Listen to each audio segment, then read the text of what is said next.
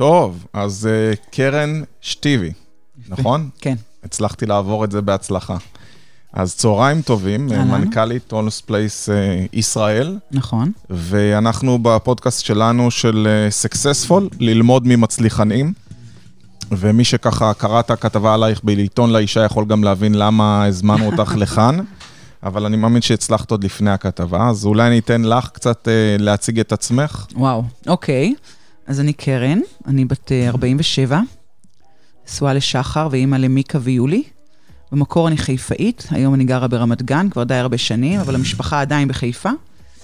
אמ, מה אני יכולה לספר על עצמי? יש לי אימא מהממת ושתי אחיות, אמ, ואני מנכ"לית הולמספלס בשלוש וחצי שנים האחרונות. ומה שהקסים אותי, זה דווקא שלא התחלת מהמסלול הרגיל של, של מנכ"לים. אה, אני קראתי שאפילו עבדת בטלמרקטינג בהתחלה. ב... אה, כן, עבדתי אני בהרבה לוקח אותך דברים. בכוונה טיפה אחורה, אפילו כי... בתקופת הסטודנטיות שלי היינו חיפאים, והחלטתי שאני רוצה לעבוד בחברה אה, אה, גדולה ולהתחיל מלמטה. ובריאיון הראשון לעבודה בנטוויז'ן, חברה חיפאית מהממת, אה, לא קיבלו אותי, אמרו לי שאני overqualified, להיות נציגת שירות לקוחות. אז שילמו אה, 15 שקלים לשעת עבודה, זה היה בשנת אה, וואו. 98, והפעלתי פרוטקציות כדי להתקבל לנטוויז'ן. אה, רגע, כי המטרה שלך מראש הייתה, הייתה אני רוצה להתקדם. להתקדם בחברה גדולה כן. ואני אתחיל מלמטה. כן, אמרתי לעצמי, כדי להיכנס לחברה, זה לא היה כמו היום, אתה יודע, נטוויז'ן הייתה החברה הכי גדולה בחיפה. אמרתי, אני אתחיל מלמטה ואני אטפס. ובאמת אה, בסוף קיבלו אותי, עברתי קורס הכשרה, והייתי נציגת שירות לדעתי מצוינת. אה, וככל שעברו השנים התקדמתי. מהמם.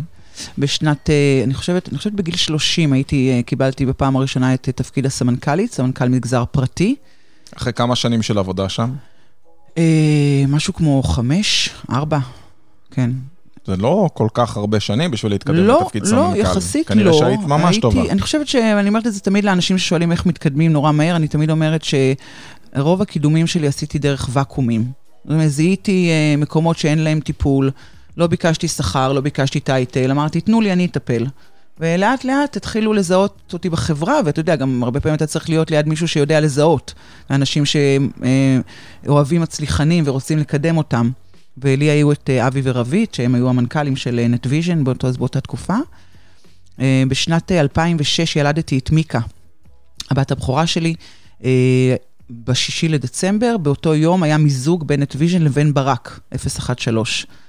אז לא הייתה לי חופשת לידה, ככה רצתי בין המיזוג ל... לה- להנקה, וחזרתי ישר לתפקיד סמנכ"ל מגזר פרטי של החברה הממוזגת. אה, בשנת אה, 2011 ילדתי את יולי, יולי בתי הקטנה, אה, לתוך המיזוג בין אה, נטוויז'ן לבין סלקום. רגע, מתוכנן עוד איזה מיזוג אז בקרוב? זהו, שעמי אראל בזמנו אמר, "תדאג- תדאגו שיהיו רק שניים, אחרת נתמזג גם עם שופרסל, אבל... אה, ואז אני החלטתי שאני רוצה חופשת לידה ארוכה. אני רוצה להיות בבית, אני רוצה להיות בגינה, אני רוצה להיות אימא, לבשל, להכין עוגות, לעשות את הדברים ש... שפספסתי, כי הבנתי שזו הילדה האחרונה שלי, כבר הייתי די מבוגרת, בת 38. לא כזאת מבוגרת. אה, כן, אתה יודע, נשים זה יותר קשה. יולי כבר ילדת אה, IVF, זה לא היה פשוט. אה, ו... והתחלתי ככה, אמרתי, אני לא רוצה תפקיד, אני רוצה, אני, אני מתפטרת. מבחינתי אני יושבת בבית עד שאני אמצא משהו אחר, ואחרי חודשיים בערך, התחלתי להרגיש שזה לא... זה לא בשבילי הדבר הזה. להיות אה, לשבת בבית, בבית. להכין עוגות, לא הכנתי אף עוגה, האמת. ו... ואז uh, התקשרו אליי מסלקום, ניר שטרן, ואמר לי, בואי להיות סמנכ"ל מגזר עסקי בסלקום. איך הוא הכיר אותך? ניר היה מנכ"ל נטוויז'ן. כשה, כשהוא הגיע למיזוג, הוא, הוא החליף את עמוס אה, אה, שפירא. אה, ואז אה, התלבטתי מאוד, כי אני באה מהמגזר הפרטי, אני באה מלנהל גדודים של אנשים עם מוקדי שירות, מכירות, טלמרקטינג. מגזר עסקי הוא לא, הוא לא היה ה-comfort zone שלי, לא היה לי משהו להגיד, לא- בטח לא בתחום הסלולר או התשתיות. אמ, התייעצתי קצת והחלטתי בסוף שאני כן אקח את התפקיד, ולקחתי את התפקיד, אני חושבת שזו הייתה החלטת קריירה הכי טובה שעשיתי. למה זה- חששת? חששתי מאוד כי, כי, אתה יודע, במגזר הפרטי אתה מנהל מול הלקוחות סטוצים. אתה, אין, אין אירוע של מערכות יחסים, כל משא ומתן הוא של שיחת טלפון, אולי שתיים. אה, אני ניהלתי כמות מאוד גדולה של אנשים, ו, וגם בחברות כאלה, המגזר הפרטי הוא, הוא המלכה, הוא השמנת, הוא, הוא מה שמביא את רוב הכסף, והוא מרכז העניינים. במגזר עסקי הוא, בטח בסלקום, זה צה"ל, זה בנקים, זה תעשייה אווירית, זה משאים ומתנים ארוכים, אינך, אף פעם לא, לא התעסקתי עם זה. תחשוב, אני מעולם לא ניהלתי את הקריירה שלי, הקריירה שלי התנהלה. למעט ההחלטה להיכנס לנטוויז'ן, הקידום, למשל, למדתי באוניברסיטה כלכלה ותקשורת. בכלל רציתי להיות כמוך, לראיין אנשים. ואיכשהו זה, זה התפתח לכל מיני מקומות. ומאוד חששתי, אבל הלכתי על זה. למה לדעתך, את אומרת, זה התנהלה כאילו...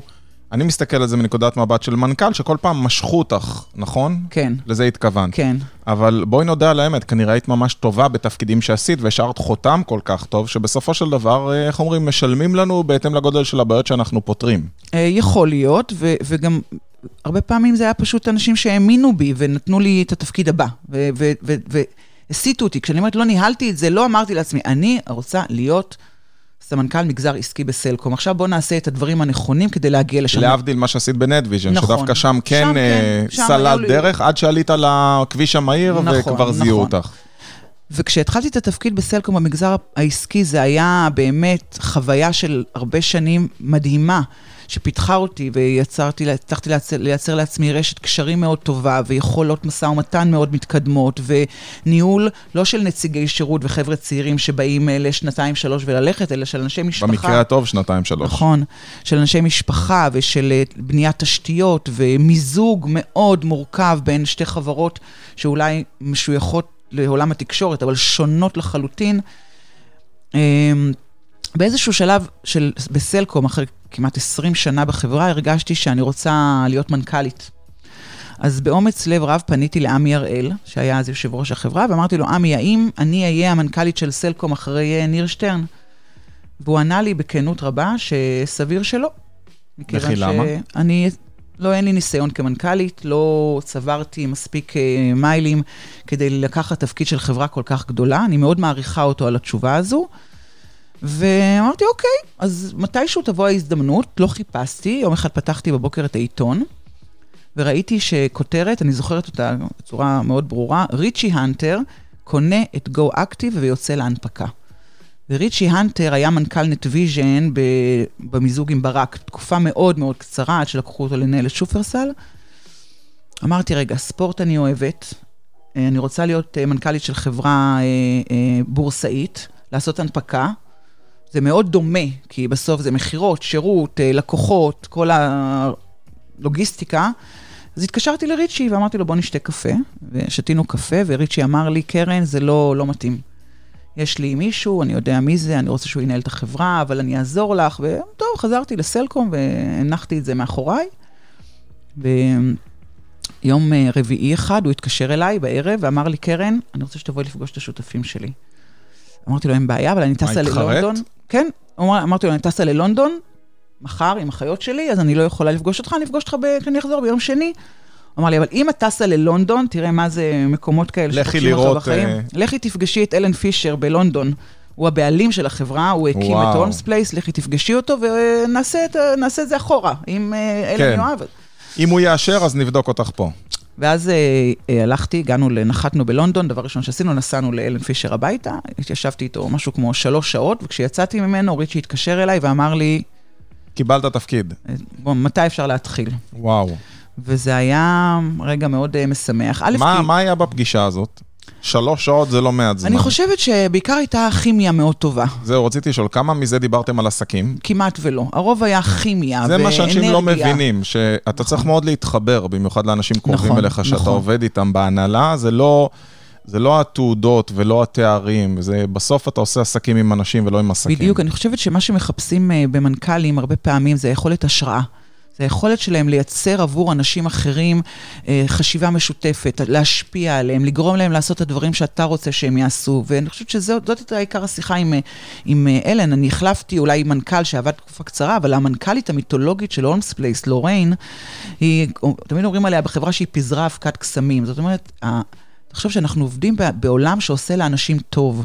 אז אתה כל הזמן, ואנחנו לא משלמים הרבה כסף, זה לא חברה, זה לא, סל, זה לא סלקום, זה לא נטוויז'ן, זה חברה שמה שנקרא לא משלמת אה, סכומים גבוהים, אבל אנשים שבאים לעבוד בענף הזה באים ממקום של תשוקה. והמטרה היא להשאיר אותם בתשוקה הבוערת הזו כל הזמן. איך עושים את זה? וואו, זה, זה, עבודה, זה עבודה מאוד אינטואיטיבית, אין פה איזה תורה. זה, אני חושבת שאתה אבל תני איזה טיפ, מה, מה את עושה? אני נמצאת בתקשורת אישית וישירה עם כל אחד ממנהלי המועדונים. בתור התחלה, אני חושבת ש... ההגדרה של מנהל המועדון הוא הגורם הכי חשוב בחברה, יותר חשוב מסמנכ"ל הכספים ומסמנכ"ל התפעול ומכל האנשים שיושבים במשרדים, במטה ומה שנקרא גנרלים גדולים. בסוף האיש הכי חשוב הוא מנהל המועדון, הוא זה שמגיע בבוקר, פוגש את הלקוחות שלו, משמר אותם, דואג שהם ייקלטו כמו שצריך במועדון. מתפעל אותו בצורה מיטבית. איך את דואגת לשמור איתם על קשר? מה, יש לך שיחה, נגיד נסיעה קבועה מהבית לעבודה שאת עושה את השיחות? אה, אני או... פוגשת אה, מנהלי מועדונים בתדירות של לפחות אחת לשבועיים, את כולם. זאת אומרת, אני כמעט לא נמצאת במשרד, כן? אוקיי. כמעט לא מגיעה למשרד. אמ, אני משוחחת איתם בטלפון, אני מכירה את הבעיות שלהם, את, הלקוח, את, ה, את המשפחה שלהם. אני, אני, אתה יודע, נראה לי שבסוף זה לתת להם תחושה שהם חשובים. Mm-hmm. ברגע שאתה נותן להם תחושה שהם חשובים, אז הם uh, ייתנו לך בחזרה. אני חושב שזה נכון לכל תפקיד, לכל בן אדם. נכון. אני חושב שהתחושה הזאת, גם אנחנו רוצים בזוגיות לקבל אחד נכון, מהשני. נכון. אם תרגיש בעל ערך, תיתן ערך. נכון, וזה לא, לא בטכנוקרטיה, זה באמת, זה באמת בלתת את ה... אני באמת אוהבת אותם. אני, אין, היום, במצב הנוכחי של יש? החברה, יש לנו 50 מנהלים. 50? וואו, ואת פוגשת אותם בשבועיים, את אומרת. כן. זה ממש, עושים, זה אה, משרה מלאה רק אנחנו, לעשות את זה. אה, כן, אז בזה אני עובדת. אז אני הייתי רוצה לחפור עוד יותר פנימה. איך מתנהלת ישיבה כזאת? פגשת עכשיו מנהל זה, יש לך אג'נדה, את אומרת בוא נעבור על סטטיסטיקות, על דוחות, על דוח נטישות, תלוי. דוח חידושים. זה מאוד תלוי. אז יש את הישיבות הקבועות שאנחנו קוראים להן חמ"ל, זו מילה שהבאתי עוד מסלקום, אה, מה שנקרא פעם בחודש, יושבים עם, עם כל פורמט, מנהלים של כל פורמט, ועל מצגת מובנית של אה, נתונים, נטישה, מכירות, צוות וכולי. מי מכין את המצגת? מי שמנהל את המכירות של החברה, גבי. שהוא הכללי של הרשת. כן, כן, כן, okay. אוקיי. גוף מטה. ושם כל, אה, ובסוף הישיבה יש את מצטיין השירות ואת מצטיין המכירות. מה מקבל מצטיין? סיכה. מדהים. סיכת מצטיין חמה. כמו במקדונלדס. כן, לא. אמ, יש את הדוח השבועי שאני שולחת אליהם. אה, כל שבוע, שזה מדדים תפעוליים, ואני מבקשת תשובות ממי שצבוע באדום, או מפרגנת למי שצבוע בירוק. אבל כשיש פגישה אחד על אחד, אז אם יש אג'נדה מסוימת, מנהלים אותה שיחה על אג'נדה, אם לא, אז סתם מקשקשים, כמו שאתה ואני עושים עכשיו. מה יפה. קורה, מה חדש, איך הולך? בוא נעשה סיבוב במועדון, אולי אפשר לשנות את זה. איפה הקשיים? אז אני הייתי רוצה קצת לקחת למה שהפך אותך להיות מי שאת היום. אה, האם את לוקחת את זה לדמות מעוררת השראה, מישהו שלמדת ממנו הרבה? ויש את הקלישאה הקבועה שברור שההורים היו השראה mm. על כולנו, בואו נסכם את זה שם. טוב. אבל אם יש מישהו שיוצא מן הכלל, זאת אומרת, בואו דווקא מוכר במכולת השכונתית שלנו, למדתי ממנו הרבה על מסחר. איזה מישהו שהשפיע עלייך ככה ברצינות? תראה, אני בכל זאת אחזור להורים, בסדר? כי... כולם עושים לי את זה, זה אני, פשוט בלתי אני, נמנע. אני אחזור להורים, ואז אני אלך איתך, ואז לא, אני אלך איתך לאיש שעורר לי השראה. כי כשאני אומרת הורים, אני אומרת אימא. אוקיי. אני גדלתי רק עם אימא שלי. אה, ושתי אחיות. Mm-hmm. אנחנו, של... אנחנו ארבע נשים, בית מאוד נשי. וואו. Uh, מאתגר. בית... יש, לי, אבל... יש לי בת אחת, ואני פתאום רואה את ההבדל אחרי ארבעה בנים, מה זה בת, כן, ארבע, אז... אני לא יודע אם הייתי מתמודד. אז תחשוב שאצלנו זה רק נשים בבית, לא היו גברים, לא היה לי אף דמות גברית בחיים שלי, אבל הייתה לי, יש לי, אימא מאוד מאוד מאוד חזקה אה, ומאתגרת. אה, היא עבדה תמיד בשלוש עבודות כדי לפרנס אותנו, תמיד דאגה ששלושתנו נהיה קצינות, ששלושתנו נלמד באוניברסיטה, בבית ספר הכי טוב. אם הייתי מביאה הביתה, נגיד, לציון של 80, הייתי מחכה גם ל-100. כדי להגיד לאמא, קיבלתי 80 ו-100, ואם הייתי מקבלת 98, תמיד השאלה שלה הייתה, למה לא 100? אימא, באמת... חינוך למצוינות. אבל בצורה די אה, קיצונית. היום אני מאוד מעדנת את זה מול הבנות שלי, כי אני מבינה שזה עושה שריטה, ואני רואה את זה לא רק אצלי, אני רואה את זה אצל ה... אבל אולי זו שריטה טובה. כמשפחה. כי לי יש את הדיסוננס הזה, תראי, דווקא פה הייתי רוצה להתייעץ איתך. אשתי מאוד מחנכת את הילדים למצוינות בלימודים, אה, בדיוק כמו שאימא שלך mm-hmm. הייתה עושה. ואני, לעומת זאת, אין לי בגרות או 12 שנות לימוד, ואני עשיתי די בסדר בחיים. ואני יכול להגיד לך שיש בינינו את הדיסוננס, שאני אומר, עזבי, זה לא נורא אם הוא יוציא 70, באמת לא חשוב, יותר חשוב שהוא מאושר, שדברים אחרים, שיש לו חברים, שהוא, אה, גם שהוא נהנה, מותר לו לשחק פורטנייט לא יותר מדי, אבל צריך להיות איזון, ואני אומר, יש דברים אחרים שהם תכונות חשובות.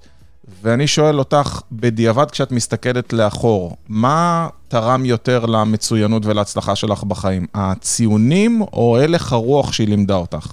חד משמעית הלך הרוח ולא הציונים. אני לא, אני גם היום, אני לא מסתכלת על הציונים, אני חושבת שהדיסוננס הזה קיים, מובנה בתוכנו, אבל בסוף אני, הבנות שלי, על אף שאני לא, אה, אני אגיד לא, ואם בעלי יראה את זה הוא יצחק, אני לא מחנכת אותנו לתחרותיות, הן מאוד תחרותיות, כי זה מה שהן רואות בבית. אה, אני חד משמעי מחנך לתחרותיות. אני, ואשתי, פה הדיסוננס שלי עם אשתי, כי אני אומר, נגיד, אני מתחרה במרוצי מכוניות, אני נכון לעכשיו אלוף ישראל בראלי ובראלי קרוס. זה תחביבים למעל גיל 40. לא ידעתי שיש כזה בישראל. אה, אוקיי. כולם עונים ככה, תרגישי בנוח. ואולי בגלל זה אני מקום ראשון, אין מתחרים. אני הופכת להיות מאוד בנאלית פה היום. לא, לא, הכל בסדר. אני אומר, רוב האנשים לא יודעים בכלל שיש מרוצי מכוניות בישראל, וכשאני נוסע למרוץ, אני הרבה פעמים לוקח את הילדים, ואז אני אומר, אשתי מאחלת לי בהצלחה, ויש לי משפט קבוע שאומר, כל דבר פחות מראשון זה כישלון. הגישה שלי שאני תמיד הולך לנצח. כן, הייתי לפני זה בג'ודו, אף פעם אבא שלי, אבא שלי היה המאמן שלי, הוא לא חינך אותי להיות מקום ראשון, זה מקום שני, זה תמיד ראשון. אשתי אומרת, מה פתאום, תלמד את הילדים שהעיקר הכיף, העיקר הספורט, זה אומר לה, נו באמת, בואי לא נהיה צבועים, הולכים בשביל לנצח. ומצד שני היא אומרת לי, אבל בציונים אתה לא ככה. אז את אומרת שבסוף... אני חושבת שההתנהגות שלנו והיכולת שלנו לייצר חברים במערכות יחסים ולנהל שיח או משא ומתן יותר חשוב מלקבל 100 במבחן כלשהו. אני בקריירה שלי פגשתי, כמוך, אה, מנכ"לים של חברות שלא היה להם אה, בגרות, או, או לא סיימו תואר באוניברסיטה, ועדיין אה, הצליחו מאוד וממשיכים להצליח. עכשיו, אני לא נגד לעשות תואר או נגד ללמוד. אני גם או, לא, גם אני, אני לא. אני פשוט לא חושבת שזה העיקר, אתה יודע, הדבר הכי משמעותי בחיים. חד משמעי. אני גם לא מקדמת לפי זה אנשים עם... הם הרבה פעמים אומרים לי, למה את לא הולכת ללמוד תואר שני?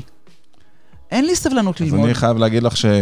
לפני, אה, אני כבר פתחתי סניפים בארץ וסניפים בעולם, ויש לי עשרות עובדים, ויעצתי ממובילאיי וקופת חולים, ואת יודעת, חברות מכובדות. ועדיין לפני איזה פחות משנה ישבתי בבית, ואימא שלי אומרת, תגיד, אלעד, מה אם לעשות תואר? כאילו, עדיין היא... מה שנקרא, כן. אמרת את זה לפני השידור, פולני טוב. בדיוק. היא עדיין באולי תואר זה יועיל לך. אז... אני אומר, אימא למה? היא לא יודעת להסביר, אבל היא בטוחה שתואר זה נשמע נכון, טוב. נכון, נכון, זה... אז... אה, אבל אני חושבת שזה נשמע טוב, אבל זה לא באמת... טוב, זה תורם, תראה. בסוף רגע גם הדיון הזה על תפקיד ומקצוע. נגיד, אחותי האמצעית היא רואת חשבון, מאוד מאוד מוכשרת, מאוד. אה, זה מקצוע, בשביל להיות טובה בראיית חשבון, חייבת ללמוד, את לא נכון, יכולה. נכון, זה חובה. בעלי הוא פסיכולוג קליני, הוא חייב ללמוד אה, תואר שני ועכשיו נכון. גם דוקטורט, אבל אנחנו כמנהלים, זה תפקיד או מקצוע? אני חושבת שזה מקצוע, זה לא תפקיד, אבל הלמידה שלנו היא למידה של החיים. של לפגוש יותר אנשים, של להיות יותר מנהלים טובים, של להיות יותר קשובים, משפיעים. אז אני בדיוק רוצה להחזיר אותך לזה. התחלת להגיד שאימא שלך הייתה דמות מעוררת השראה אחת. נכון. ומי הייתה השנייה? אמ, אני למדתי המון משני מנהלים. אחד, אבי צבי. אבי צבי היה אה, משנה למנכ"ל נטוויז'ן, ואחרי זה מנכ"ל רשת, הוא גם חבר מאוד מאוד טוב, אה, ו, והוא דחף אותי מאוד למצוינות ולהצלחה. הוא זה שקידם אותי להיות הסמנכ"לית בפעם הראשונה בנטוויז'ן. איך, איך הוא עשה את זה? אני זוכרת שהיה מבצע בנטוויז'ן של 99 אה, ש... אה, לא, לא גלשת, לא שילמת, ואחרי זה המירו את כולם ל-99 שקלים. זה היה לפני הרבה מאוד שנים. אוקיי. Okay. ואני הייתי בשירות, ואני חטפתי את כל הריקושטים מהמכירות. ויום אחד ישבנו בישיבת אה, שירות מכירות גדולה, הוא היה סמנכ"ל המכירות, ואני אמרתי, רבתי עם מנהל המכירות, אתה לא יודע, אתה מוכר קשקושים, כל התלונות מגיעות אלינו. והיה שם ריב גדול בחדר, אני זוכרת את זה, עם צעקות. למחרת בבוקר, אבי צבי נכנס אליי למשרד. מרגע זה, את עוברת לנהל את המכירות. עכשיו אני הייתי, מה זאת אומרת? אני מה לי ולמכירות? אני בשירות, אני הייתי נציגת שירות. לי, אם את חושבת שאת יודעת לעשות את זה יותר טוב ממנו, אז קחי את המפתחות ותעברי למחלקת המכירות, שהייתה הרבה יותר יוקרתית, ו... ואני כמובן הייתי, גם בגלל הבית שגדלתי בו, מרות מבחינתי זה הדבר הכי חשוב. לקחתי את התיק שלי ועברתי למכירות, כן? עכשיו, במכירות הייתי האדם הכי שנוא, כי אני כל הזמן זאת שמעבירה להם כן, את הריקושטים. ופתאום את הפכת להיות הבוסית. ופתאום הפכתי להיות זאת שצריכה להביא את הכסף, וזאת שצריכה... להוכיח גם שאפשר לעשות מכירות איכותיות. אחרת. שלא חייבים למה שנקרא לעגל פינות. אה, וזה היה אתגר מהמם, והוא לימד אותי פה שיעור אה, חשוב, אני הצלחתי כמובן, והבאנו את המכירות לתוצאות מצוינות ולמערכת יחסים מצוינת עם השירות, ואני חושבת שזה מה שגרם לאבי אה, בסוף רגע להגיד לי, הנה תתקדמי. אבי גם חינך אותי, אז הייתי סוס פרק כזה. כאילו הייתי מסתובבת במסדרונות, כולם נורא פחדו ממני, אה, משתבי, היה לי תמיד מה להגיד, אף פעם לא... והוא אמר לי, אם, לא תתעדני קצת ותהפכי להיות קצת יותר ממלכתית, קצת אה, פחות אה, קשוחה, ו... אז לא תצליחי להתקדם בחיים. וכל פעם הוא לימד אותי, הוא פשוט ישב איתי ולימד אותי איך... עשה לך סוג של מנטורינג כזה. מנטורינג מאוד מאוד מאוד צמוד, אה, ועד היום אני כמובן מוקירה אותו אה, על הדבר הזה. והאיש השני זה עמי אראל, שהיה... כמו שאמרנו, יושב ראש אה, סלקום וגם יושב ראש נטוויז'ן, אמ, והוא מאוד מאוד האמין בי, אה, ונתן לי את התפקידים הגדולים, גם לנהל את המיזוג עם ברק, ואחרי זה לנהל את המיזוג עם סלקום. אמ, וגם הוא זה שאמר לי, קרן, כדי להיות מנכ"לית סלקום ביום מן הימים, בואי נגיד את האמת, את צריכה לצאת. לצאת מסלקום לתפקיד לראות אחר. לראות קצת בחוץ. ללמוד, להתפתח, ללמוד את שוק ההון, את המשקיעים, זה עולם שלא נכחתי בו, לא הייתי בו. אה, והיום למשל, אני חושבת שאני יכולה להיות מנכ"לית סלקום. אני רוצה? התשובה היא לא, אבל אני יכולה. כמה שנים את כבר מנכ"לית אונס פלייס? אה, שלוש וחצי. מדהים. תגידי, מבחינת אה, השראה וידע, האם יש ספרים מסוימים, קורסים מסוימים שעשית, שאת היית ממליצה למישהו לקרוא או ללמוד? משהו שאת יכולה להגיד שהוא ככה מעורר אני... השראה במיוחד? תראה, אני, אני, התכונות שאני הכי מעריכה בעובדים, זה יעילות וחריצות. לא, אני באמת, אני... לא, את, אני לגמרי איתך. לפעמים אנשים יכולים להגיד לי, אני נורא חכם. זה נחמד, אתה יכול להיות כן. נורא חכם, אבל אם אתה לא חושב יעיל, ואתה לא חרוץ, או אתה אוהב לבוא לעבודה ב-10 בבוקר וללכת ב-3, כי יש לך... אז הסיכוי שלך להצליח הוא לא גבוה בעיניי. אני אדם מאוד חרוץ ומאוד יעיל. אחת התורות הכי חשובות שלמדתי בניהול זה תורת הניהול הממוקד של אה, פרופסור בועז רונן, לא יודעת אם אתם מכיר אותו, אבל אה, אני ממליצה לכל מנהל. אה, לעבוד לפי השיטות שלו, שיטות שמראות איך עושים יותר בפחות. זה מדליק אותי. איזה ספר שלו היית ממליצה? הספר שנקרא ניהול, ניהול ממוקד, מוקד, עושים יותר בפחות. שם הוא מדבר על optimizer ו satisficer, אני מכיר את הספר. צווארי בקבוק, כן. אה, וכל מה שקורה. ספר מומלץ. זה ספר מאוד מומלץ, ובכלל, תורת ניהול שכמעט כל סיטואציה ניהולית של אה, מי שמנהל חברה תפעולית גדולה, יכול אה, להתחבר אליה ולזהות את אה, צווארי הבקבוק או את המקומות שבהם אנחנו עושים אה, עבודות סרק, זמן זבל, מבזבזים על שטויות במקום להתעסק במהות, טבלאות מיקוד, דברים מהסוג הזה. זה, אני עובדת ככה, ואני חושב שאני אמשיך לעבוד ככה תמיד. הוא כבר מאוד מבוגר בו אז, והוא כבר פחות מעביר הרצאות, אבל הספר הוא מאוד מומלץ. יפה. ונכון להיום, מה היעדים שלך בתור קרן? אני לא מדבר עכשיו באופן כללי, את יודעת, על אונס פלייס, אני אומר, על ה-bucket list, את יודעת, מה ברשימה שלך את עדיין רוצה להשיג?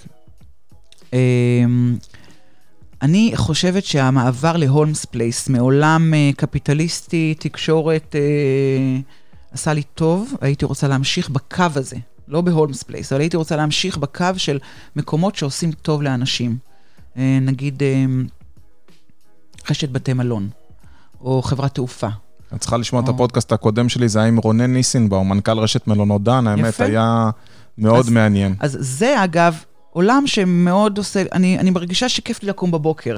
המועקות שהיו לי בנטוויז'ן, של ה... אה, העסקה, וה, זה, זה כאילו כבר לא קיים יותר. אה, תמיד אני אומרת לאנשים בהולמס פלייס, שבסלקום 90% מהשיחות הן שיחות של תלונות. אפילו 95 אחוז. בוא נגיד, אף אחד לא מתקשר לסלקום כדי להגיד... זה קשה זה. איזה כיף איתכם, נכון? כן. רוב הלקוחות מתקשרים כדי להגיד לי, למה לקחתם לי, למה, למה, חייבו אותי, עשו לי, כן. והולמספליי זה בדיוק הפוך. אנשים נכנסים למועדון, מחייכים. הם באים, הם נראים טוב. נראה לי שאי אפשר לחזור אחורה אחרי כזה דבר. אז אני גם חושבת ככה, ואני חושבת שלשם אני מכוונת, מבחינתי, משהו שהוא ב-well-being.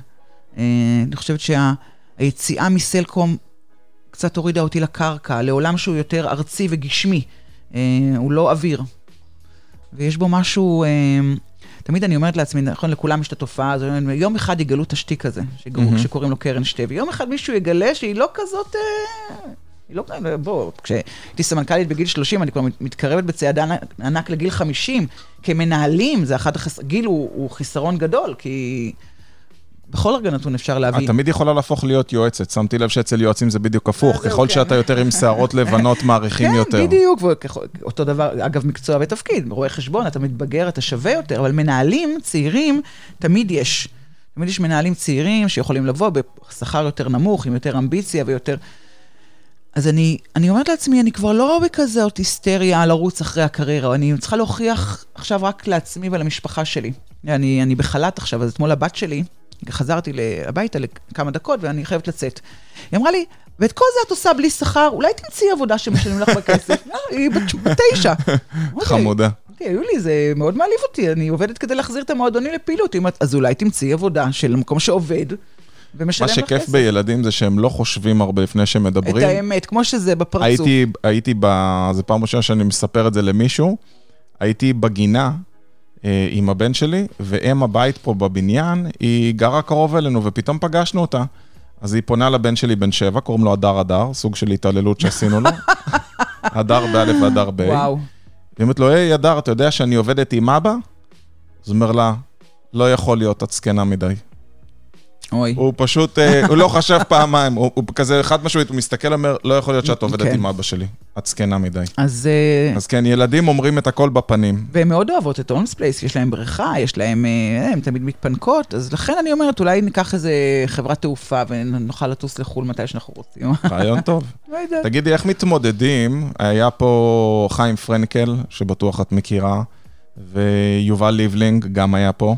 שגם את בטח מכירה מי שלא יודע, חיים פרנקל, זה מנכ"ל ובעלים של ספייס, ויובל אה, ליבלינג של פרופיט. ואיך היום מתמודדים בשוק? הרי תמיד יש מקום לכולם, יש גם סוברו, סוברו ויש בוגטי ויש מלא. איך בכל אופן את מתמודדת עם זה שמנוי ממוצע אצלכם עולה כמה בערך? אה, תלוי באיזה פורמט. לא משנה, נגיד. אבל אתה בטח מדבר על הפרימיום, 350, 400 שקל. 350 מול רשת שבאה ואומרת, בוא תעשה מנוי ב-99. מה, מה האתגר בכזה דבר, או שאת אומרת, זה בכלל לא אתגר, זה מוצר שונה לחלוטין? תראה, א', זה מוצר שונה. אה, זה כמו ביזנס במטוס ומחלקת תיירים. תמיד יהיה את זה שרוצה את המגבת, את הבריכה, את, ה, את הפרימיומיות של הולמס פלייס. הולמס פלייס היא מותג אה, מאוד מאוד חזק, למזלי, הוא גם המותג כמעט היחיד המוכר. אה, אבל בוא, כשיורדים רגע לפרטים, אז הבחירה בחדר כושר היא בדרך כלל במקום הקרוב אליך הביתה. בסדר? זה הדבר הראשון. כן, זה... והדבר השני זה המותג וה... והשיעורים וה... והמוצר.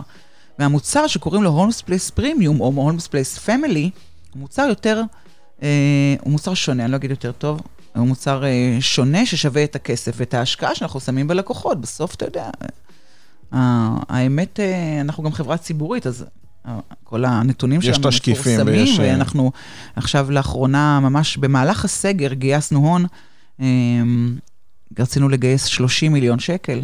וגייסנו 36 מיליון שקל, וואו. עם עודפי ביקוש של 100 מיליון שקל, וואו. הייתה הנפקה מאוד מאוד מוצלחת. אני חושבת ש... טוב, זה מותג אחד החזקים, אני כן, חושב. כן, א', יש מקום, יש מקום לכולם. גם אה, חיים וגם יובל הם גם חברים והם גם אנשים מאוד מוכשרים שפיתחו מותג בשל עצמם. היתרון של הולמספלס, אני חושבת, הוא במשאב האנושי. אני באמת באמת מאמינה בזה. אתה יודע, עכשיו במאבק לפתיחת חדרי הכושר, זה ענף שכולו הוא ענף של בעלים. אין מנכ"לים בענף הזה. זאת אומרת, המנכ"לית היחידה זאת אני. כול, כולם, במאה אחוז, הם, הם, הם לא שכירים. זה העסק שלהם, הם בשתי ידיים, ובכסף שהם אה, צברו, שמו כסף, קנו ציוד, פתחו עסק, חתמו על הסכמים, סגרו להם את העסק באיזה... אני, כל הזמן, אני אומרת, אני יכולה לקום וללכת. אני לא אעשה את זה, אבל תכלס, רגע. אין לי... חוץ ממחויבות אישית, גם לעצמי, גם לעובדים שלי וללקוחות, אני יכולה מחר לקום, למצוא עבודה אחרת ולהגיד, אוקיי... איך אני... משמרים את הצוות בתקופה כזאת? וואו, זה מאוד קשה. זה האתגר. וזה אני שואל. זה האתגר הכי גדול. אני שואל רק שאלות קשות. אז זה, זה אתגר מאוד מאוד גדול. כי בסגר... אנשים בבית, אנשים מחפשים פתרונות, אנשים כבר מגרד להם, קשה כן. להם, לא רוצים. אה, תראה, קודם כל פתחתי אה, קרן של אה, הרבה כסף, שבה אני אומרת לאנשים, למנהלים שלי ולסגנים ובכלל לכל אנשי הצוות, אם יש להם בעיה כלכלית, אני רוצה לדעת מזה. ואם אתם לא רוצים לספר לי, אז תפנו לסמנכ"לית משאבי אנוש, תספרו לה, ולה יש מנדט לתת לפי ראות עיניה. וואו. ו- וחילקנו די הרבה כסף ב- בשמונה חודשים. תשמע רגע, זה, תחשוב, אנשים שיש להם משכנתה... תשמעי, קרן, זה מדהים. אין לנו, אין ברירה, אתה חושב, קודם כל, החברה היא חברה יציבה. יש לנו הון, אנחנו, יש לנו מזומנים בקופה, אנחנו לא רואים סיבה, לאב, אם אתה תאבד מנהל טוב... לגייס או להכשיר אחד כזה, זה שווה המון ואני כסף. ואני יודעת שיש הרבה רשתות שאיבדו הרבה מנהלים, ואנחנו אפילו אחד שלא יעזוב לי היום מישהו, לא עזב אותנו. חס וחלילה. אנחנו, אני מדברת איתם. הנה, מחר, יום חמישי אמורה, אמור להיות לנו אה, מפגש מנהלים, אני מקווה שלא אה, יהדקו את, אני מקווה שכן יהדקו את הסגר, אבל שלא יפגעו לנו במפגש מנהלים. למה את מקווה שיהדקו את הסגר? את לא רוצה כבר שיפתחו ושענף הכושר... אני ו- חושבת שלא יפתחו אם לא תרד התחלואה, והדרך היחידה לפתוח את התחלואה זה להפסיק לפחד ממגזרים ולהגיד, בואו נסגור באמת לשבועיים, נפסיק רגע להשתמש בקניונים או בחדרי הכושר כעלי תאנה, כאילו הם אלה שגרמו לעלייה בתחלואה, כן. והרי ברור שזה לא האמת. האמת היא שהתחלואה יושבת במגזרים אחרים, שהם מסיבות פוליטיות לא מטפלים בהם. בהם קשה לטפל, ולכן אז אה, הם- משתמשים במשהו אז, אה, אז יש ככיסוי. אה, כמה ענפים שלא אשמים בכלום, אבל הם חוטפים, כי הם הילד כי הטוב. צריך להראות משהו, כן. ואם לא יעשו סגירה הרמטית לשבועיים, ובאמת תהיה ירידה בתחלואה, אי אפשר יהיה להתחיל לפתוח את המשק. ולכן אני כבר הרבה זמן בעד, חבר'ה, תסגרו באמת, לא בכאילו, בוא, אין סגר בחוץ, אני מסתובבת, אני ברור. לא ראיתי משטרה אחת כבר תקופה את ארוכה. יודעת שאנחנו מאוד מאוד שומרים, וירדתי לפעילות, באמת, כמו שאמרתי, רק עם ילד אחד, ויש לי חמישה, כי ירדנו לעשות ממש פעילות ספורטיבית, הוא רצה לנסוע לאופניים, ואני רץ, וחזרתי, אשתי אומרת לי, מה? אמרתי לה, תשמעי, בפארק, כאילו, חוץ מ... מלעשות על האש, כל הפארק מפוצץ, רגיל. כולם בלי מסכות, וזה לא רק אצלנו, נכון, זה, זה ככה. נכון, זה לא רק במדינת תל אביב, ואגב, זה בכל הארץ. אה, חברים הגיעו אלינו מחיפה ב- ב- בערב סילבסטר, בשעה תשע בערב, עצר אותם שוטר, ואמר, לאן אתם נוסעים? הוא אמר, אנחנו נוסעים לראות את אבא של בעלי. אז הוא אמר, אוקיי, שתהיו בריאים להתראות, ונתן להם לנסוע, זה לא, אין באמת אין סגר. בעיה, כן. אה, וחבל בעיניי, אבל זה פלסבו כזה. בכאילו, כדי שחלק בכאילו. ירגישו. בכאילו. תגידי, בימים כתיקונם, איך נראה הסדר יום שלך? אה, את מאלה שקמים במועדון החמש בבוקר, או מועדון אני לא- התשע בבוקר? לא, לא, לא, ממש לא מועדון התשע בבוקר, ממש לא. אני מועדון השש בבוקר, יש מועדון כזה? עכשיו, עכשיו יש. פתחנו מועדון, חברים, תצטרפו. אני מתעוררת מוקדם, אוהבת מאוד, לשתות הקפה שלי בשקט. אה, אם יש לי אימון אישי, אז אני יוצאת בשבע, שבע, שש וחצי לאימון. אם לא, אני שולחת את הילדות לבית הספר ויוצאת מהבית. עד מתי? מאוחר. מה זה מאוחר? את יודעת, מאוחר זה יחסי. תראה, הבעיה היא שהמועדונים פתוחים עד 11 בלילה, אפילו עד 12. ו- ואני נורא אוהבת להיות, ואני אוהבת לשבת במועדון בבית הקפה ולהסתכל. אני יכולה לעשות איזה שעות. לומדים מזה המון. אנשים לא מבינים כמה זה, כמה לומדים מזה. ולהסתכל ולראות ול- ולספור כמה אנשים העבירו את הצ'יפ וכמה פנו לקבלה. ולפי זה אני מבינה שאולי אפשר לבטל את הקבלה, או כמה מגבות היא חילקה, למה היא חילקה זה, האם היא הגיבה להוא שצפצף או לא הגיבה. אז אני, אם אני... העובדים לחוצים שאת עושה תצפית כזאת? כן. או, כן? לא עובר אחרי עשר דקות כבר לא שמים לב אלייך, או שהם מתלחששים אחד עם השני, כזה שימו לב, אה, קרן ב... אני די בטוחה שיש התלחששויות, אני לא שומעת אותן, אבל אני די בטוחה שההתנהגות כשאני במועדון משתנה. אה, ואני תמיד אומרת, אם אני הייתי מנהלת מועדון, לא הייתי יוצאת מהמועדון בחיים. אני, זה, זה ממכר, זה ממש ממכר. אז אני מגיעה הביתה בין, בין אה, שבע וחצי לתשע, תלוי ב, ביום. עד אז את שהילדות... נותנת בממוצע 10-12 שעות עבודה ביום, כן, בטח. בקלות. כן. טוב, אמרת קודם, חריצות אימון. ויעילות, נכון? לפעמים זה כולל אימון. אני תמיד מראה לאנשים את התמונה שלי אה, כשהייתי בסלקום. ממש במאי 2017 חתמתי על הסכם עם הולמס פלייס, מה ההבדל? עשרה קילו פחות. מדהים. הייתי, עשיתי כושר כמו משוגעת. הייתי ברמה, כשאני היום לא מצליחה להגיע למצב נורמלי שאני עושה, אם אני עולה נגיד על הליכון במועדון, אני לא מצליחה להתרכז, אני אומרת, רגע, למה? פה לא נקי, ולמה מגבת פה, ולמה הוא אמר ככה, ואיפה המאמן? אז אני הפסקתי לעשות כמעט כושר, אם אני לא הייתי עושה אימונים אישיים, גם את זה לא הייתי עושה בכלל. אמ, וזה האתגר לאחרי חזרה לשגרה, אני חייבת לרדת את העודף משקל הזה שהוספתי לעצמי פה. אני חושב שבקורונה כולם אה, הוסיפו. אני עדיין מקפיד על ההליכות, אבל זה לא אותו לא דבר. אה, כמו להתאמן, אני גם אה, העדפתי להתאמן, אני תמיד מעדיף איכשהו חדר כושר על הליכות, אבל כרגע אנחנו מאוד נהנים... מחבבים אותך על זה. תודה. עדיין כרגע. נהנים ממה שיש. כן, אין ברירה. אה, אז סדר היום, אוקיי, את מגיעה, את הרי לא יושבת כל היום בבתי הקפה של אה, לא, לא. לא, אני בדרך כלל, קודם כל יש לי יומן מאוד מאוד אה, עמוס בפגישות עם מי אה, מנהל לך את ספקים, היומן? את. לבד או שיש לך גם עוזרת לא, יש אישית? לי אה, מזכירה. אוקיי. מזכירה שהבאתי גם מסלקום. כבר הרבה מאוד שנים איתי. יבוא אישי. כן. אמ, אז יש לי המון פגישות, אתה יודע, עם, היום, היום כבר היו לי שלוש פגישות ואני בחל"ת, בסדר? אז, אה, שזה החל"ת, כן. אנחנו מתקינים עכשיו מערכות ל- לסינון אוויר אה, והריגת וירוסים, אז, אז יושבים עם ה... בעלי הנכסים, אה, לקוחות אני כמעט ולא פוגשת רגע ב- באחד על אחד, אבל הרבה עסקי, חברות ביטוח, קופות חולים, מה דרך תקשורת האהובה עלייך? וואטסאפ. נראה לי שכל המנהלים אה, מסכימים על זה חד אני משמעית. לא מבינה אנשים שמדברים בטלפון. גם אני לא, זה מה זה סטייה? כאילו זה, זה דקה בזבוז זמן בדוק רק על השלום ולפעמים שלום, מה אין שלומך? ברירה, אני מרגישה שאנשים נעלבים ממני, אז אני מרימה טלפון, ואז זה מתחיל להיגרר למין... אה, אני לפעמים מוצא את עצמי מסביר לאנשים היום, תקשיב, מה שאתה יכול להגיד לי בטלפון, אתה גם יכול להקליט לי. באמת, פשוט כן. תקליט לי, קח את הזמן, פעם תקליט. זה היה מאוד... אה, עניתי כן. בטעות, כן. סליחה. אה, קרה לי, האמת שאחד הלקוחות שלח לי הודעה, השעון הזה הוא מבלבל. זה קורה. אה, קרה לי לפני, אתמול, אה, שזה לפני יומיים שלח לי לקוח, והייתי באמת בפגישות כמוך, זה פחות או יותר אותו לוז, והוא אומר לי, דבר איתי, אומר, אבל תקליט לי, אני לא, לא זמין, אני בפגישות כל הזמן, ואתה לא היית חלק מהלוז, ואל תיעלב, אבל... לא, אני חייב לדבר איתך. אז אמרתי לו, אז תשמע, אם אתה כל כך רוצה, ב-5.40 אני עושה הליכה בפארק בבוקר, אתה מוזמן להליכה. אז הוא לא הגיב, ואני אה, באותו יום במקרה יכלתי לישון יותר מאוחר, מה זה מאוחר? זה 5.58, אל תשאלי אותי למה, אבל. בדוק, 18 דקות לוקח לי עוד הקפה, ואז אני מרשה לעצמי. בקיצור, זה, יש לי שעון מחולק לשניים. אני פתאום ליד המטען, שומע זזון, זזון, זזון, מצפצף לי הטלפון, אני מסתכל, הוא על דעת עצמו החליט שהוא מגיע ב-5 ו-40, הוא לקח ברצינות. הוא פשוט הגיע לפארק. בבגדי הליכה, והוא מצלם לי את הברווזים. ליד האגם, הוא אומר, אני? מחכה לך, איפה אתה? אנחנו הולכים באותו מקום. אמרת מה זה, חמש ב- ב- וארבעים. בראש ציפור אתה אז הולך? זהו, שבאתי ובסוף הלכנו באמת אה, את כל השבעה קילומטרים איפה זה, שאני בראש עושה. ציפור? לא, לא. אני הולך בפארק דרום. פארק דרום. אה, אז, אה, או מנחם בגין, זה תלוי לא, כמה אתה ארדקור, איך אתה קורא לזה. אז אה, כן, אז יש גם כאלה, אני גם בעד אה, וואטסאפ. יש איזו אפליקציה מיוחדת שאת אה, היית ממליצה, שגילית אותה ואת משתמשת בה הרבה? ynet? ynet, באמת? יו, אני מה זה מתרחק מחדשות? אה, אני התמכרתי. זה מאז בתקופה הקורונה? הזו, כן. אה, כן, אוקיי, כן. כי את חייבת העדכונים השוטפים. אני רואה חדשות, אני לא, אף פעם לא ראיתי חדשות.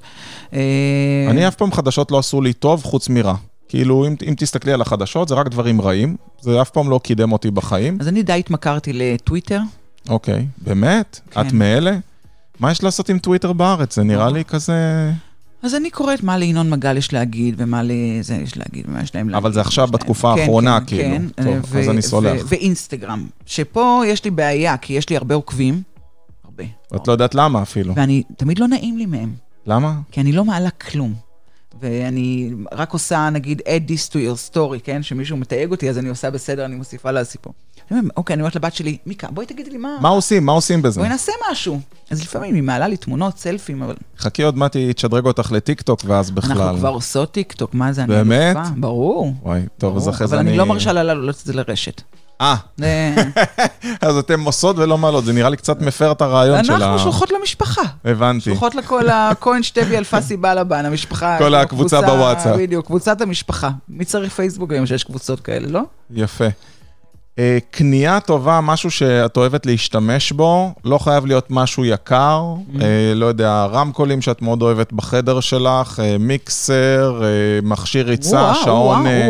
כל דבר בבית שבא לך, לא יודע, מכונת אספרסו שלך, מכונת שאת מתה... אספרסו כן? שלי, אני מאוד את רואה, אני אוהבת בסוף אותה. פוגם. וואו, וואו, ממש פגעת. באמת? ודווקא אני רוצה לספר על נספרסו, באמת חברה קיצונית מדהימה. ברמת אני- השירות. כי אני, אני, בדרך כלל אני באה למשרד, אומרת, ניצן, נגמרו לי הקפסולות בבית, בסדר?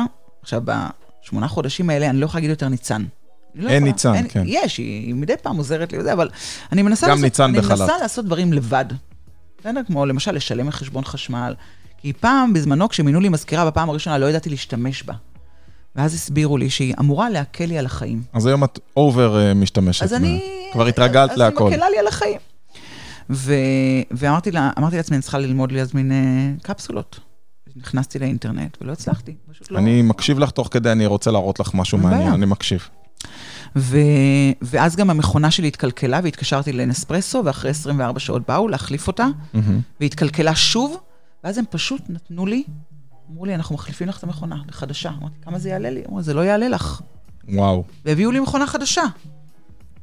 זה, זה רמת שירות מדהימה, ואנשים לא מבינים את רמת השירות של נספרסו, מדהימה. אבל נכון שכולם מסכימים שהיא רמת שירות מדהימה, אז אני רוצה להראות לך משהו. אני אעשה לך מבחן עיוור. בפייסבוק, דירוג האיכות של עסק נמדד מ-1 עד 5.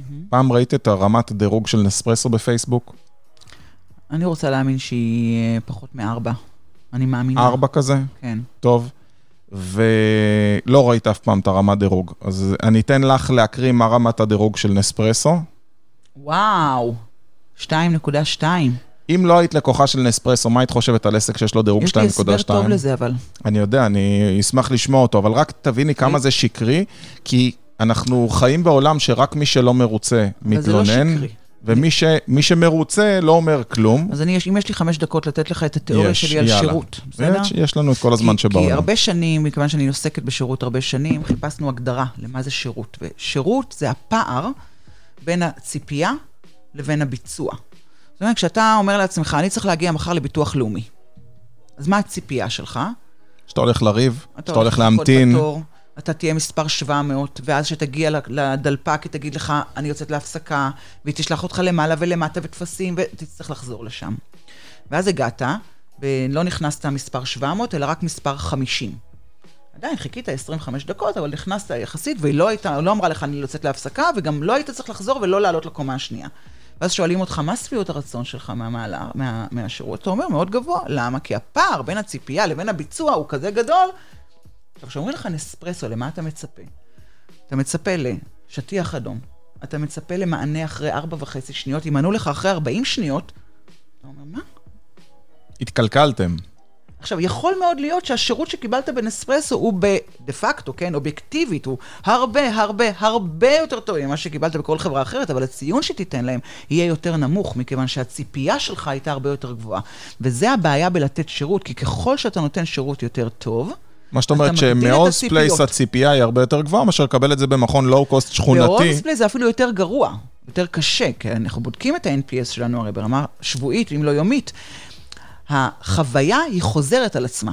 אתה מגיע למועדון שלוש פעמים בשבוע. יכול להיות ששלוש פעמים היה מצוין, ובפעם הרביעית היה נייר על הרצפה, שאף אחד לא הרים.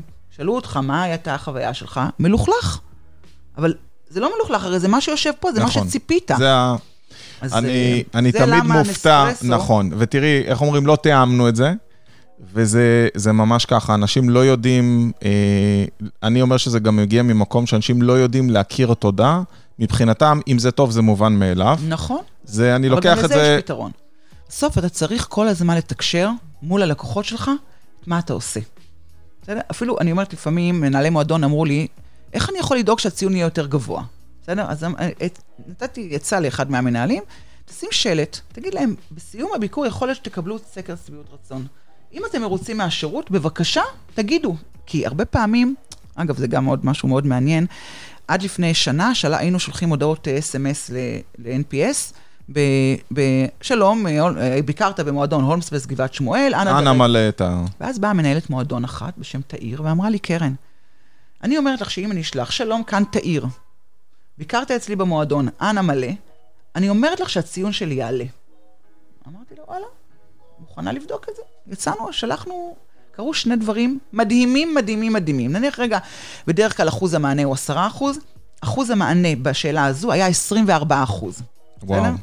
והציון הממוצע כמעט הכפיל את עצמו. זאת אומרת, כשאתה שולח מקרן, ולא מהולמס פלייס, כי הולמס פלייס היא הגוף הגדול, ה- ה- שלוקח כסף, שעולה הרבה, אבל תאיר, תאיר זו הבחורה הנחמדה. שעומדת בקבלה ומקבלת את פניי, ואני רוצה, ואני יודע שזה משפיע עליה על החיים, אז אני אתן לה ציון גבוה. יש הרבה דרכים בסוף להשפיע, לא, בלי לשנות את רמת השירות, בסדר? לגרום לאנשים לחשוב שהשירות היה יותר טוב או פחות טוב.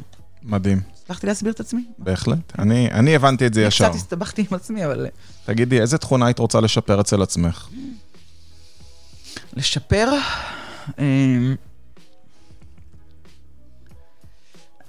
הסמנכ"לית משאבי אנוש שלי תמיד אומרת לי שאני צריכה להפסיק להגיד אבל. זה לא תכונה. זה חוסר שביעות רצון תמידי. Mm, ובקורונה זה נורא התחדד לי, כי אני אף פעם לא מרוצה. אף פעם, אף פעם, אף פעם, אף פעם. כאילו, תמיד אפשר יותר. תמיד אני אומרת, "אה, כן, אבל, או נגיד, עשיתם משהו, חבר'ה, זה באמת היה מבצע מדהים, אבל אם היינו, בסדר, זה, היא תמיד אומרת לי, כן, תנסי פעם אחת לבוא ולהגיד, היה מדהים, ותלכי. זה, זה מביא אותנו למה שרציתי להגיד קודם, לגבי נספרסו ובכלל, אני חושב שאנחנו לא יודעים להגיד מספיק תודה. נכון. וזה לא רק בעסקים, תודה זה שהילדים שלי צריכים להגיד לאשתי, אם היא עשתה להם כביסה, זה לא מובן מאליו שהכביסה מגיעה איכשהו כאורח פלא לארון מקופלת, ותודה זה אם אשתי הכינה עוגה, וזו עוגה שאני אוכל בפעם עשירית, אני אומר לה כל פעם כמה היא טעימה.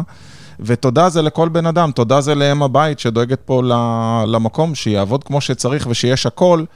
ואפילו אם זה התפקיד, צריך להגיד תודה. אני ואני... באמת חושב שהקורונה חידדה את זה.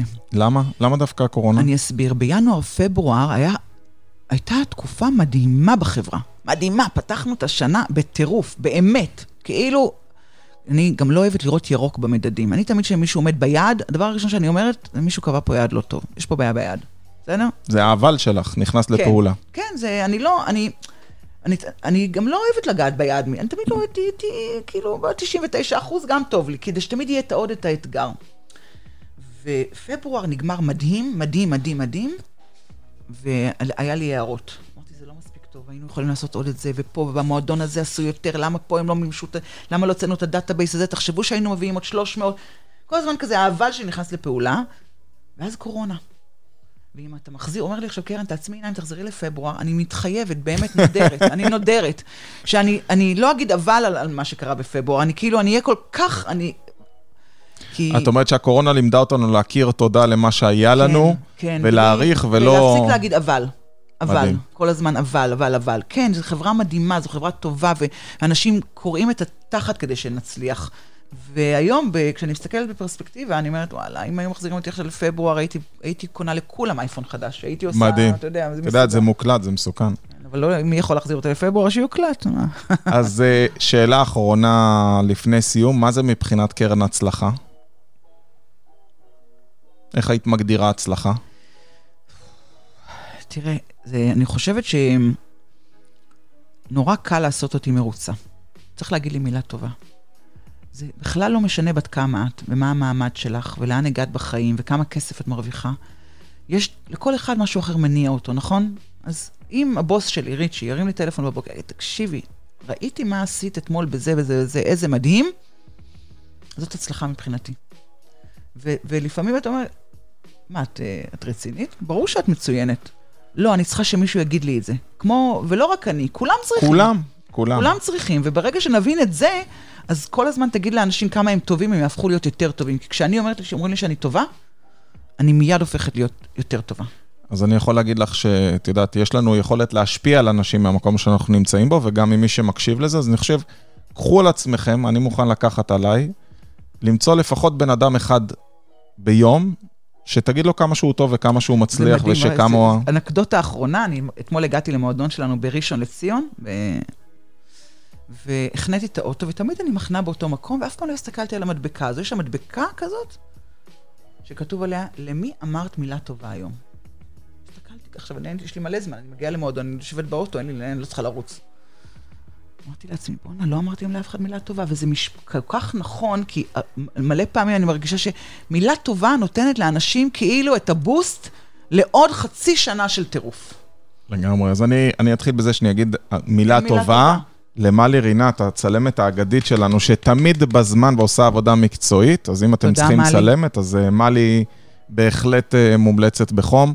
קרן, אני מאוד uh, נהניתי לארח אותך בשידור. אתם מוזמנים לעקוב אחרינו ב-Successful, ללמוד ממצליחנים, ואני אגלה לכם סוד, אם תחפשו בספוטיפיי את המילה ייעוץ עסקי, אז תמצאו עוד שני ערוצי ספוטיפיי שלנו שלא סיפרנו לכם עד עכשיו. אז אנחנו נשתמע בתוכניות הבאות. קרן, תודה, תודה רבה. תודה רבה, תודה.